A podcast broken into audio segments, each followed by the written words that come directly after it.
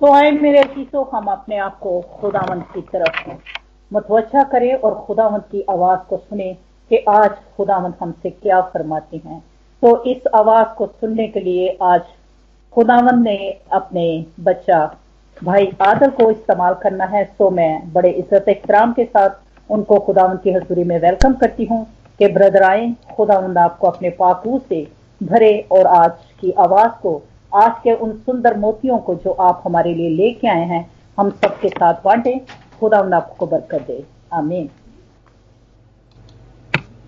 खुदा में आप सबकी सलामती हो और आप सबको ईद सऊद मुबारक हो, यानी कि असेंशन डे मुबारक हो। आज ईद सऊद है, आज दस तारीख है और आज खुदावंद चालीस दिन तक जो ज़मीन पर रहे, ज़िंदा होने के बाद वो, सलीबी मौत मरने के बाद और उसके बाद ज़िंदा होने के चालीस दिन तक वो इस ज़मीन के ऊपर रहे और लोगों को वो इस बात का सबूत देते रहे कि वो मर के ज़िंदा हुए हैं और इसके बाद वो आसमान पर उठाए गए। आज उसकी ईद है, यानी कि ईद सऊद या असेंशन डे। वो आप सबको मुबारक हो। बहुत अहम दिन है। और ये हमेशा थर्सडे को आता है।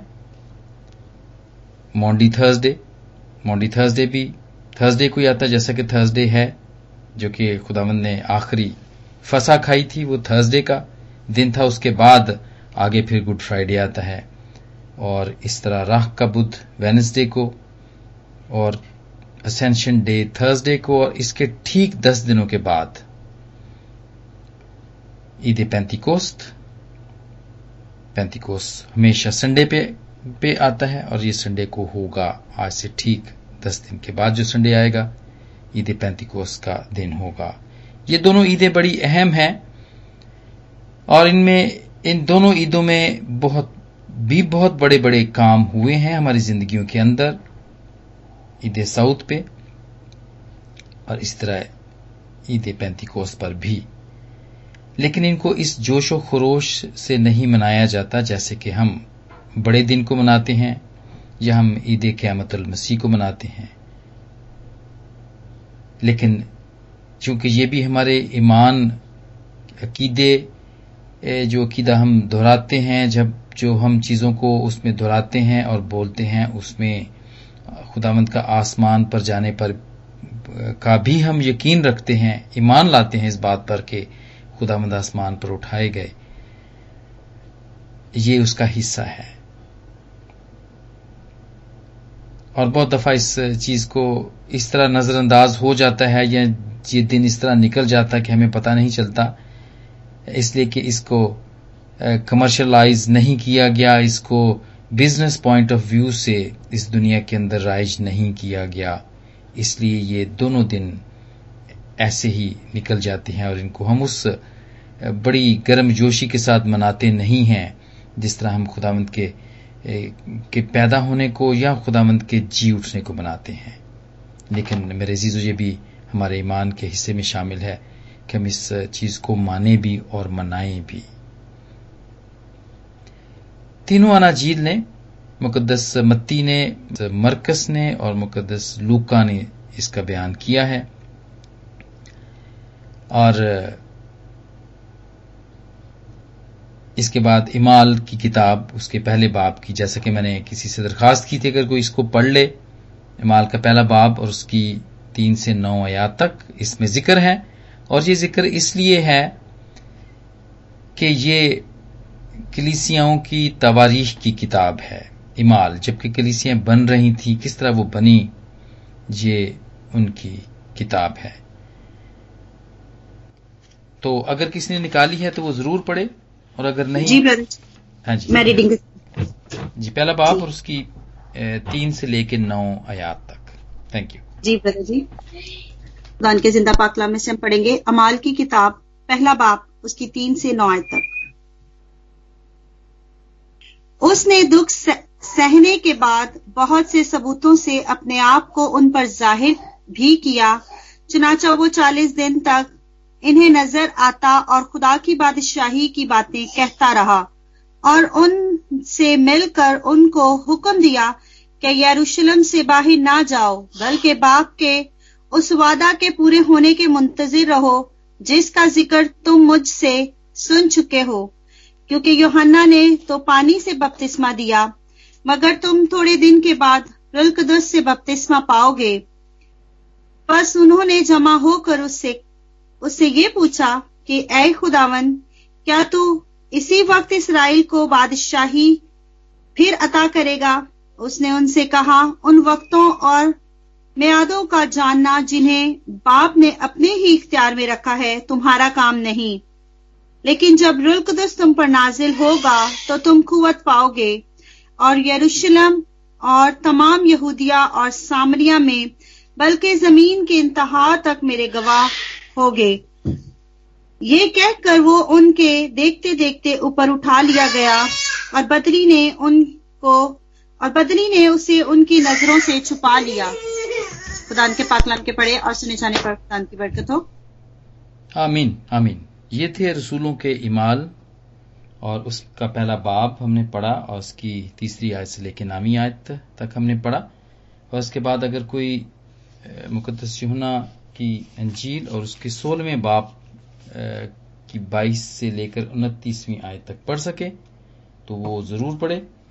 और अगर नहीं तो फिर ज़रूर बताए। जी ब्रदर मैं पढ़ती हूँ। जी प्लीज़ हम पढ़ेंगे यूहन्ना रसूल की अंजील और उसके सोलह बाप और उसकी बाईस आज से लेकर उनतीस तक। बस तुम्हें भी अब तो गम है मगर मैं तुमसे फिर मिलूँगा। और तुम्हारा दिल खुश होगा और तुम्हारी खुशी कोई तुमसे छीन ना लेगा। उस दिन तुम मुझसे कुछ ना पूछोगे। मैं तुमसे सच कहता हूँ कि अगर बाप से कुछ मांगोगे तो मेरे नाम से तुमको देगा। अब तक तुमने मेरे नाम से कुछ नहीं मांगा। मांगो तो पाओगे, ताकि तुम्हारी खुशी पूरी हो जाए। मैंने ये बातें तुमसे तमसीलों में कही। वो वक्त आता है कि फिर तुमसे तमसीलों में ना कहूँगा, बल्कि साफ़ साफ़ तुम्हें बाप की खबर दूँगा। उस दिन तुम मेरे नाम से मांगोगे और मैं तुमसे ये नहीं कहता कि बाप से तुम्हारे लिए दुर्खास्त करूँगा। इसलिए कि बाप तो आप ही तुमको असीस रखता है, क्योंकि तुमने मुझको असीस रखा है और ईमान लायक हो। मैं बाप की तरफ़ से निकला और मैं बाप ही में से निकला और दुनिया में आया। फिर दुनिया से रुखसत होकर बाप के पास जाता हूँ। उसके शगितों ने कहा, देख, अब तू साफ़ साफ़ कहता है और कोई तमसील नहीं कहता। खुदा के पाकलम पड़े और सुने जाने पर खुदा की बरकत हो। आमीन आमीन। खुदा का शुक्र हो इस बहुत बड़े वादे के लिए और बहुत बड़ी उम्मीद जो हमारे लिए है, उसके लिए शुक्र हो। ईद साउथ दुनिया में इसको मनाया जाता है। बहुत सारी कलीसियाएँ इसको मनाती हैं, जिनमें खास तौर पर रोमन कैथलिक और ऑर्थोडॉक्स की कलीसियाँ हैं वो इसको मनाती हैं। और इसके अलावा एंग्लिकन भी इसको बड़े जोरों शोर से मनाते हैं। और इसके इस मौके पर मुख्तलिफ़ किस्म की की वो रसूमात करते हैं। जिनके अंदर, कई चर्चेस के अंदर एक छोटा सा जुलूस जैसे हम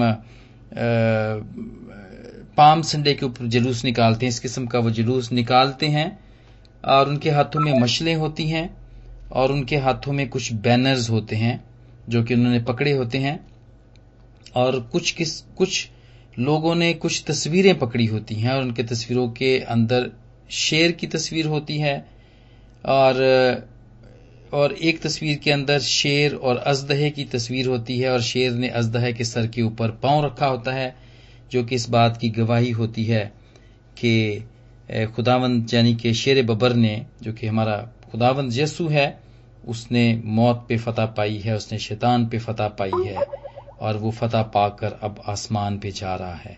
तो आसमान पर जाने की इस खुशी को कई कलीसिया कलीसियाओं में ये रिवाज है कि वो उसको अब भी मनाते हैं।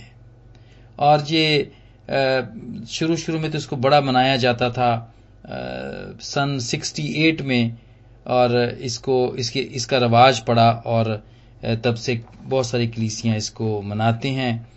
और इसको हॉलीडे हॉलीडे तो नहीं होता है, इस छुट्टी वाला दिन तो नहीं होता, लेकिन इसको एक होली डे के तौर पर, यानी कि मुकद्दस दिन के तौर पर इसको जाना जाता है। और मुख्तलफ रंगों के झंडे और पादी साहबान गाउन पहनते हैं। खास किस्म के वो गाउन पहनते हैं, खास कलर का गाउन पहनते हैं, जो कि वाइट है, जो कि वाइट होता है। अगर रोमन कैथलिक का किसी का भी बैकग्राउंड है तो वो रोमन कैथलिक और एंग्लिकन में और ऑर्थोडॉक्स में खास तौर पे इसमें देखा जाता है कि ये व्हाइट उस दिन व्हाइट गाउन पहनते हैं, जो कि फतेहमंदी की निशानी होती है। और एक पाक और मुकद्दस एक, एक निशान है वाइट का चूँकि ये एक होली डे के तौर पे इसको मनाया जाता है तो लोग इसको इस तरह इसको पहन के ये दिखाते हैं कि ये ये दिन है एक ऐसा दिन है। और इसके अंदर इस दिन में ये कलीसियाएँ अपने अपने चर्चेज के अंदर कुछ फल भी लेकर आती हैं। और वो पहले फलों के तौर पे उन फलों को पेश भी करते हैं, वहाँ पर उनके ऊपर दुआ भी की जाती है। और कई चर्चेस के अंदर इसको खुदावंत को तस्वीरी तौर पे दिखाया जाता है, जो कलीसियाएँ पावर प्रोजेक्ट जो प्रोजेक्टर रखती हैं, वो इसको खुदावंत की तस्वीर को दिखाती हैं कि वो आसमान पर जा रहे हैं। और कई कई जगहों पर वो शैतान को दिखाते हैं कि वो नीचे गिराया जा रहा है और खुदावंत ऊपर को जा रहा है। इसको भी ऐसे दिखाया जाता है। और मोमबत्तियाँ कैंडल्स को भी इस दिन में मखसूस किया जाता है और खुशी मनाई जाती है। खुशी मनाई जाती है। किस बात की खुशी मनाई जाती है? निजात की खुशी मनाई जाती है कि खुदावंद यस्सु शहाना तौर पर, शहाना तौर पर वो आसमान पर जाते हैं और उसमें दाखिल होते हैं। शहाना तौर पर इस बात की खुशी मनाई जाती है। अब यहाँ बड़ी समझने की एक बात है कि खुदाम यसु मसीह वहाँ पर जा रहे हैं, लेकिन क्लीसिया यहाँ पर क्यों खुशी मना रही है? क्योंकि क्लीसिया यस्सु की है और यस्सु क्लीसिया का है तो मुझे अच्छे तरीके से इस बात को मैं भी इसी तरह ही समझाऊं, जबकि मैं इसको तैयार कर रहा था तो मुझे भी इस की तैयारी में भी मुझे बरकत मिली और मैंने जब मैंने यहाँ पर इंग्लैंड में आना था तो मेरी मे, मे, मेरी बीवी बड़ी खुश थी मेरे माँ बाप बड़े खुश थे मेरे बहन भाई बड़े खुश थे और मेरे बाद बाज रिश्तेदार और दोस्त भी बहुत खुश थे। तो मैं ये बात इस तरह समझा हूँ कि एक अनजानी सी खुशी है कि और ये खुशी ये है ठीक है मेरे जो जितने भी मेरे बड़े क्लोज रिश्ते में हैं, यानी कि मेरी, मेरे बच्चे और मेरी बीवी, वो तो खुश होंगे कि मैं जा रहा हूँ यूके में मैं जा रहा हूँ तो एक दिन वो भी मेरे पास यहाँ पे आ सकेंगे। इसी तरह हमारे भाई बहन और हमारे माँ बाप भी और रिश्तेदार, कुछ दोस्त, उनको भी यही उम्मीद होती है और होप होती है, चलो यार ये वहाँ पे जा रहा है तो कभी ना कभी हो सकता है, ये हमें वहाँ पर भी बुला ले, हम इसके पास जा सकते हैं। तो यही वो उम्मीद है, मेरे अजीजों जो कि क्लीसिया को है। और क्लीसिया इस बात की खुशी मनाती है कि खुदाम यसु मसीह जो जा रहा है, जो जा रहे हैं ऊपर, वो एक दिन हमें भी वहाँ पे बुलाएँगे। और खुदामन तो जब ज़मीन पे थे तो तभी उन्होंने वादा कर दिया था कि मैं जाता हूँ, जाके तुम्हारे लिए जगह तैयार करूँ ताकि जहाँ मैं हूँ ता, वहाँ तुम भी हो। ये तो उम्मीद खुदाम ने यहाँ पे दिलवाई थी। ज़मीन के ऊपर और इसी को महसूस करते हुए हम लोग इस दिन को मनाते हैं और इसकी खुशी करते हैं कि हम एक दिन वहाँ पे जाएँगे। खुदाम यसु मसीह ने आसमान पर जाके हमारे लिए आसमान के दरवाजे खोल दिए हैं। बिल्कुल इसी तरह, जिस तरह हम ज़मीन पे रहते हुए, जब एक मुल्क से दूसरे मुल्क में जाते हैं, या एक छोटे इलाके से बड़े इलाके में जाते हैं तो जैसे हमारे रिश्तेदार ये समझते हैं, बहन भाई ये समझते हैं कि हमारे लिए दुबई जाने के रास्ते खुल गए हैं, हमारे लिए स्पेन जाने के रास्ते खुल गए हैं, हमारे लिए अमेरिका जाने के रास्ते अब खुल गए हैं, या हमारे लिए यूके जाने के रास्ते जैसे खुल गए हैं। इसी तरह हमें भी खुशी होती है, जब खुदाम यसु मसीह आसमान पर गए तो उन्होंने हमारे लिए आसमान के दरवाजे खोल दिए, जो कि पहले हमारे लिए बंद थे। वो दरवाज़ा अब खुल चुका है मेरे अजीजों। और ये इसीलिए हम खुशी मनाते हैं और इसीलिए ये दिन हमारी जिंदगियों के अंदर बहुत अहम दिन है और इसको ईद के तौर पर हम मनाते हैं और इसको ईद सऊद कहते हैं, यानी खुदामंद का आसमान पे जाने का दिन असेंशन डे इसको मनाते हैं। और ये हमारे ईमान का हिस्सा भी है, जैसे कि मैंने पहले कहा कि ये हमारे आसमान का, हमारे ईमान का हिस्सा भी है। वही यकीदा जिस पे हम यकीन रखते हैं कि वो किस तरह दुनिया में आया और उसने दुख उठाया और वो मर गया और वो फिर ज़िंदा हुआ और उसके बाद वो आसमान पर चढ़ गया। ये हमारे अकीदे का हिस्सा है। इसको प्रोटेस्टेंट क्लीसिया, रोमन कैथलिक क्लीसिया फुल गॉस्पल मेथोडिस्ट क्लीसिया ये सारे और दूसरी क्लीसियाएँ भी हैं जो इस बात को मानती हैं। और ये हम सब के आ, हमारे सब के ईमान का ये हिस्सा है। क्या फ़ायदे हैं हमें? जसू आसमान पे गए हैं उन्होंने हमारे लिए दरवाज़ा खोला एक दिन हम भी उसके साथ जाएँगे। ये तो हमारी उम्मीद है। और ये होगा भी ऐसा ही। लेकिन इसके अलावा और क्या है और क्या बातें हैं जिनको हम देख सकते हैं जो कि हमारी उम्मीद और हमारी हम, हम, हमारी ए, एक बड़ी एक एक स्ट्रांग हमारी ख्वाहिश हो सकती है कि खुदामंद वहाँ पर गए हैं तो उसके अलावा और क्या हो सकता है हमारा? हमारे हमारे लिए और कौन सी बात अहम हो सकती है? और ये कुछ चीज़ें हैं कुछ पॉइंट्स हैं जो मैंने लिखी हैं वो आज हम इसको देखते हैं। सबसे पहले तो हमें सबसे बड़ी जो उम्मीद और फ़ायदा जो कि था और है, वो ये कि ये उसका वादा था कि वो जब आसमान पे जाएगा तो वरुल कुद्दस हमें भेजेगा। वरुल कुद्दस हमें भेजेगा जो कि हमेशा हमारे साथ रहेगा। और सिस्टर ने भी इसका हवाला पढ़ा भी। इसका हवाला पढ़ा भी और जो कि यूहन्ना के, अगर हम देखें तो चौदहवें बाप की सोलहवीं आयत में भी ये खुदावंत का था, वादा था कि मैं बाप से दरखास्त करूँगा तो वो तुम्हें एक दूसरा मददगार बख्शेगा। यानी कि रुल कुदस रुल कुदस जो कि पुराने अहदनामा में या पहले खुदाम यसु मसीह के पैदा होने से पहले के जो दिन थे, वो कभी कभी किसी किसी शख्स के ऊपर वो ज़ाहिर हुआ करता था, उसमें वो काम किया करता था। लेकिन जब से यस्सु ऊपर गए हैं तो उन्होंने वो हमेशा के लिए हमें बख्श दिया है और हमारे लिए भेज दिया है, ताकि वो हमेशा हमारे साथ मददगार के तौर पर रहे। वो हमेशा हमारे साथ मददगार तौर पर रहे। और दूसरा पॉइंट हम इससे ये सीखते हैं कि जब खुदामद आसमान पर गए हैं तो रुलकुदस उन्होंने भेजा है कि वो हमारी ज़िंदगी में काम करे। वो हमारी ज़िंदगी में काम करे और वो काम करता है। वो हमारी ज़िंदगी में काम करता है। हम एक दूसरे की के, लिए दुआ करते हैं रुलकुदस के वसीले से। वो दुआएँ जो पहले रुक जाया करती थी वो दुआएँ जो पहले रुक जाया करती थी वो अब जो हम रुकुदस के साथ मिलके जो रुकुदस हमारे साथ मिलके आहें भर के जो दुआएँ करता है वो बाप के पास पहुँचती हैं यीशु के पास पहुँचती हैं। और वो काम वो शिफायत वो शिफा का काम और वो सिफारशें जो हम करते हैं अपने जॉब्स के लिए करते हैं बीमारों के लिए करते हैं, मुश्किल वक्त के लिए करते हैं इमिग्रेशन के लिए करते हैं, वो पूरी होती हैं। इसका ज़िक्र माल के पहले बाप के पहली दो आयात के अंदर है। ये काम है जो हमारी ज़िंदगी में रूल कुद्दस के वसीले से होता है। जो कि खुदामंत के आसमान पर जाने से हुआ कि वो गए और उन्होंने रूल कुद्दस भेजा और फिर उसने हमारी ज़िंदगी में काम किया। और फिर हम देखते हैं कि जब खुदाम यसु मसीह आसमान पर गए तो वो वहाँ पे बादशाह के तौर पर बैठे।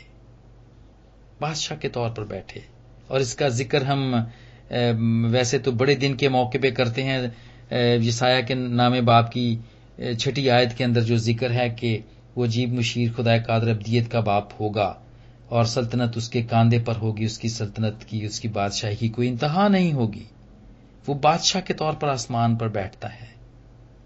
और इसी तरह मुकद्दस स्टिफनस ने भी, जो कि रसूलों के अमाल के साथ में बाप की छप्पनवीं आयत में है, जब उसको शहीद किया जा रहा था तो उसने यस्सु को आसमान पर खड़े देखा। सीधे हाथ पे खड़े देखा। ये सीधे हाथ का क्या मतलब है? सीधे हाथ का मतलब जो मैंने इसको दरियाफ्त किया, जो मैंने सीखा है, और जो खुदामंद ने मुझे बताया है। वो ऐसा ही है। सीधा हाथ ऐसा ही है कि जैसे आप देखें कि एक प्रेसिडेंट है और उसका सीधा हाथ वज़ीर आज़म है। प्रेसिडेंट कुछ भी नहीं करता है, लेकिन वज़ीर आज़म सब कुछ ही करता है। या हम हम कहते हैं कि वो फलां फलां बंदा है और वो उसका उसका उसका एक एक एक नायब है उसका और उसका एक एक, उसके साथ एक बंदा रहता है जो कि इसका सीधा हाथ, उसको सीधा हाथ समझा जाता है। अगर उसको आप राज़ी कर लें तो आपके सारे काम हो सकते हैं। वो राइट हैंड है, वो उसके राइट हैंड में है वो। यानी कि सारा इख्तियार, सारा काम, जितना भी काम है, वो उसी का ही है। सीधे हाथ वाले का काम है। फ़ंक्शंस करने का जितना भी काम है वो सीधे हाथ सीधे हाथ पे खड़े और सीधे हाथ पे होने वाले का काम है। ये है जो मैं समझा हूँ। यमुना के सोलहवें बाप के बीसवीं आयत में ऐसे ही लिखा है कि जब दुनिया से रुखसत हुआ तो उसने कहा कि मैं बाप के पास जाता हूँ। जैसे कि सिस्टर ने ऊपर भी पढ़ा कि यूना सो, सोलवा बाप के बाईसवीं और उनतीसवीं आयत में भी जो हवाला पड़ा उसमें भी हमें पता चलता है कि यस्सु बाप के पास ऊपर जाता है। ये और ये दूसरा पॉइंट है कि आसमान पर जाने के बाद वो अपने बाप के पास जाता है। और ये बात हमने पहले भी पिछली दफ़ा भी सीखी थी कि वो वो तो उसका घर था।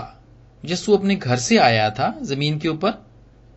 और ज़मीन के ऊपर वो जो काम उसने करना था, वो उसने किया। वो निजात का काम जो करना था, जो उसने खुशखबरी हमें देनी थी कि तुम्हारे लिए एक, मैं एक निजात का दरवाज़ा खोल रहा हूँ और आसमान पर जाने के रास्ता खोल रहा हूँ मैं और वो जुदाई जो हो गई थी, जो बाप से, जो खुदा से जुदाई हो गई थी, मैं उसको खत्म करने ज़मीन के ऊपर आया हूँ।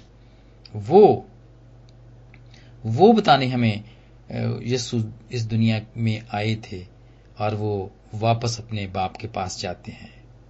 और वो कहते हैं यूना के सोलहवें बाप की अठाईसवीं आयत में, मैं बाप में से निकला हूँ और दुनिया में आया हूँ, फिर दुनिया से रुखसत होकर होकर बाप के पास जाता हूँ। वो फिर बाप के पास जाते हैं, वो बाप में से निकले हैं और फिर दोबारा बाप के पास जाते हैं। फिर दोबारा बाप के अंदर जाते हैं। आपको अच्छे तरीके से याद होगा जब ज़िंदा होने के बाद मरियम ने जब यस्सु को देखा था तो खुदामंद ने उसको कहा था कि मुझे ना छूना, मैं अभी तक अपने बाप के पास नहीं गया। तो खुदामंद याद करता है, वो उसका घर है यस्सु का घर है जहाँ पे बाप है उसका वो उसका घर है। और, और आपको ए, वो कलमा भी याद होगा जब सबसे पहला कलमा भी याद होगा कि जब खुदामंद जब यस्सु ने कहा था कि अब आप इन्हें मुआफ कर क्योंकि ये जानते नहीं कि क्या करते हैं। और उसके बाद फिर जुदाई होती है कि लमा लमा शबक्तनी कहते हैं यसु और आए आए आए खुदा आए खुदा तूने मुझे क्यों छोड़ दिया? और फिर उसके बाद हम दोबारा देखते हैं जो बाप से मिलाप का जो कलमा है हम उसको देखते हैं। अब बाप मैं अपनी रूह तेरे हाथों में सौंपता हूँ। ये कहते हैं और बाप से मिलाप करते हैं बाप से कम्युनिकेशन करते हैं। उसकी हम आहंगी होती है इस, इसीलिए वो ज़्यादा से ज़्यादा वक्त दुआ में गुजार दिया करता था। ये बाप के पास वो जब आसमान पे जाता है तो वो अपने घर जाता है, वो अपने बाप के पास जाता है।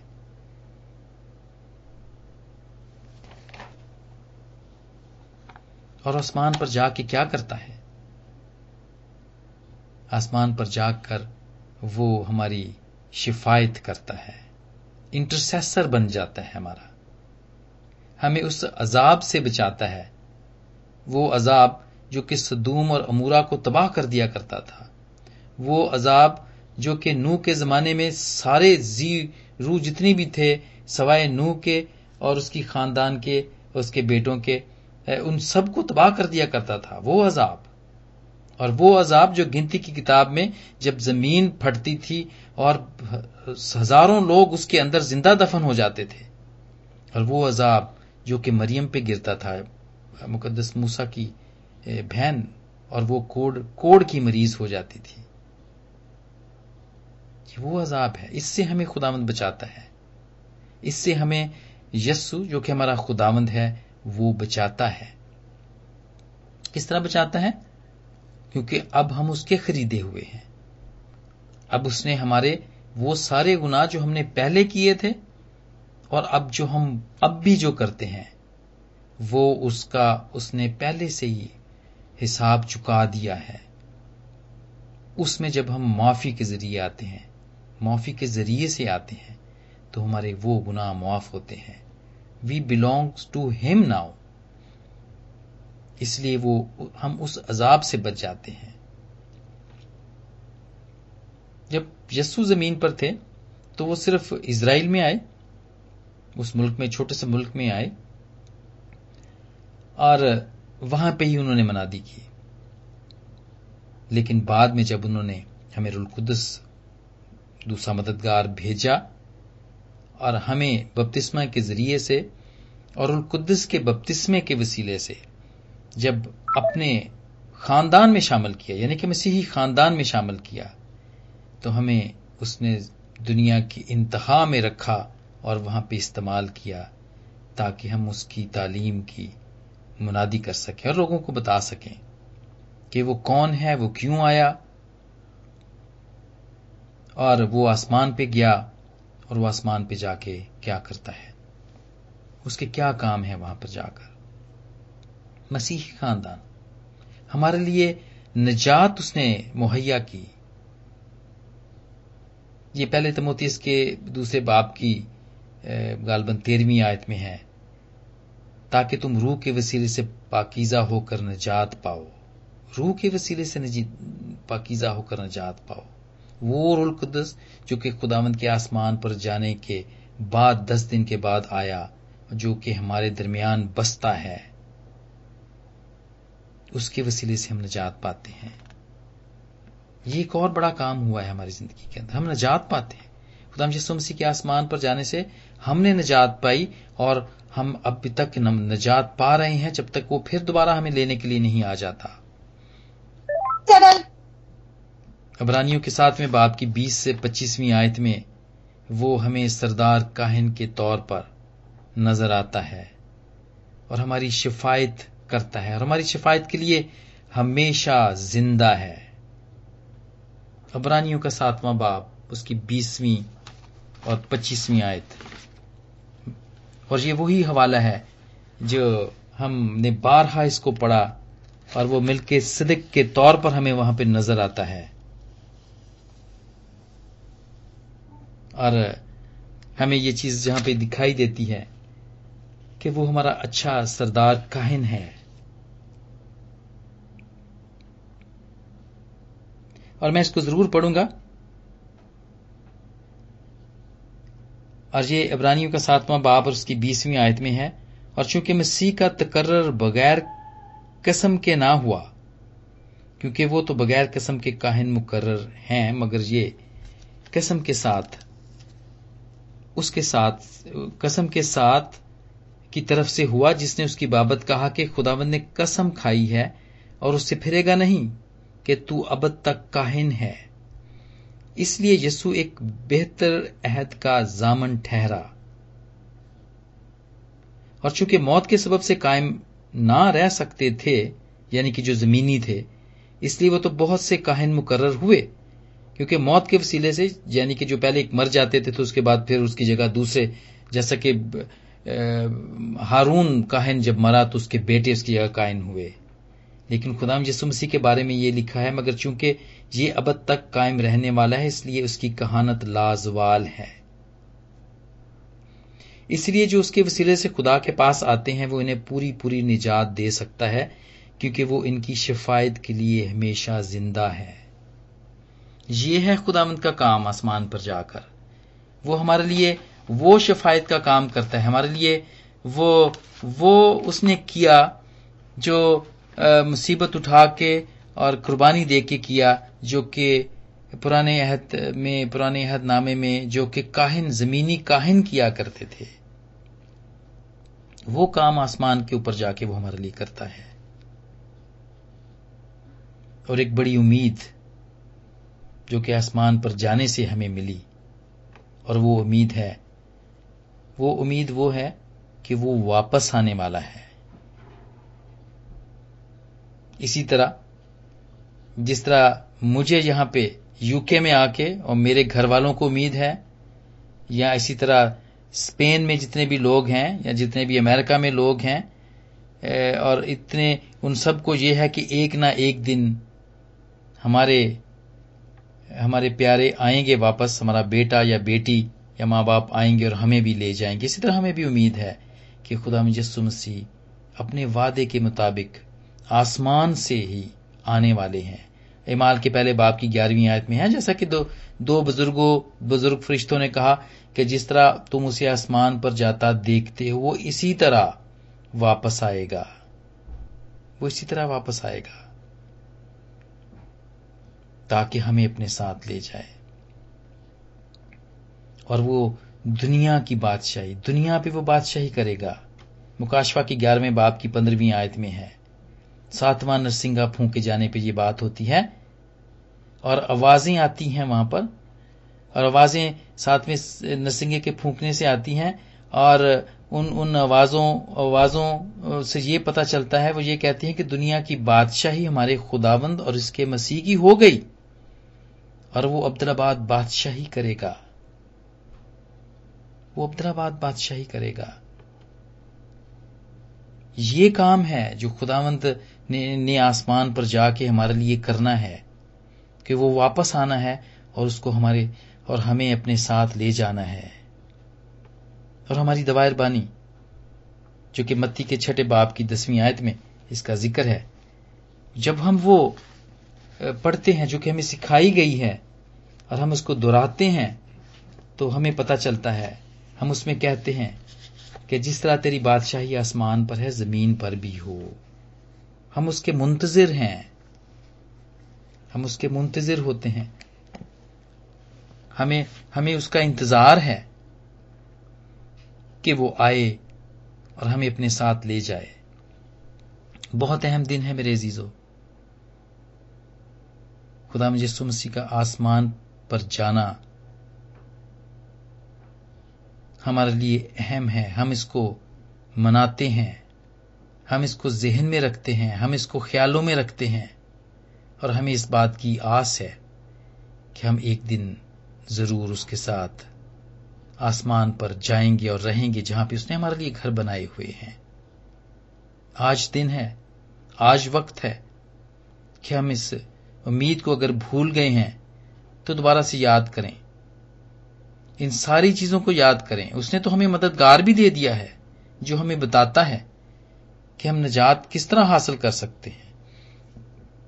हम किस तरह अपने आप को तैयार कर सकते हैं कि जब खुदा यसु मसीह फिर ज़मीन पर आए, हम उसके साथ जा सकें? अगर हम शादी के लिबास में नहीं हैं तो फिर तो हम उसके साथ नहीं जा सकते। ज़रूरी है कि हम उसके लिए तैयारी करें। ज़रूरी है कि हम अपनी मशलों में तेल अपने दियों में तेल भर के रखें अजाफी तेल रखें। ज़रूरी है कि जितनी तालीम उसने दी है हम उसकी हम उसकी उस तालीम को को, को सुने और और और उसको समझें और उस पर अमल करें। उसकी वो सब बातें उसकी वो सब बातें जो उसने ज़मीन पर रहते हुए की वो हमारे लिए की। हमें तैयार करने के लिए की, ताकि हम उसके साथ जा सकें। आइए जीजो खुदा यसु मसीह की सब इंतज़ार करने वालों के लिए मेरा ये पैगाम कि अपने आप को तैयार करें और उस मददगार को, मददगार की मदद लें हम, जो कि हमारे लिए है, जो कि उसने हमारे लिए भेजा हुआ है। उसकी मदद से हम अपने आप को तैयार करें। और खुदावंद, आज इस पाकलाम के वसीले से, सारी शेयरिंग के वसीले से खुदा मुझे और आप सबको बरकत दे। आमीन। आमीन। आमीन आमीन। थैंक यू ब्रदर आदल इस ब्लेसफुल बाइबल स्टडी के लिए जो आपने हमें करवाई। और खुदावंद, कसरत से आपको और आपके घराने को यही रोहल कुदस आगे लेके जाए और हमेशा आपके लिए और आपके घराने के लिए आहें भर भर कर दुआ करता रहे। दादा आपको और आपके घरानी को कसरत से बरकत दे।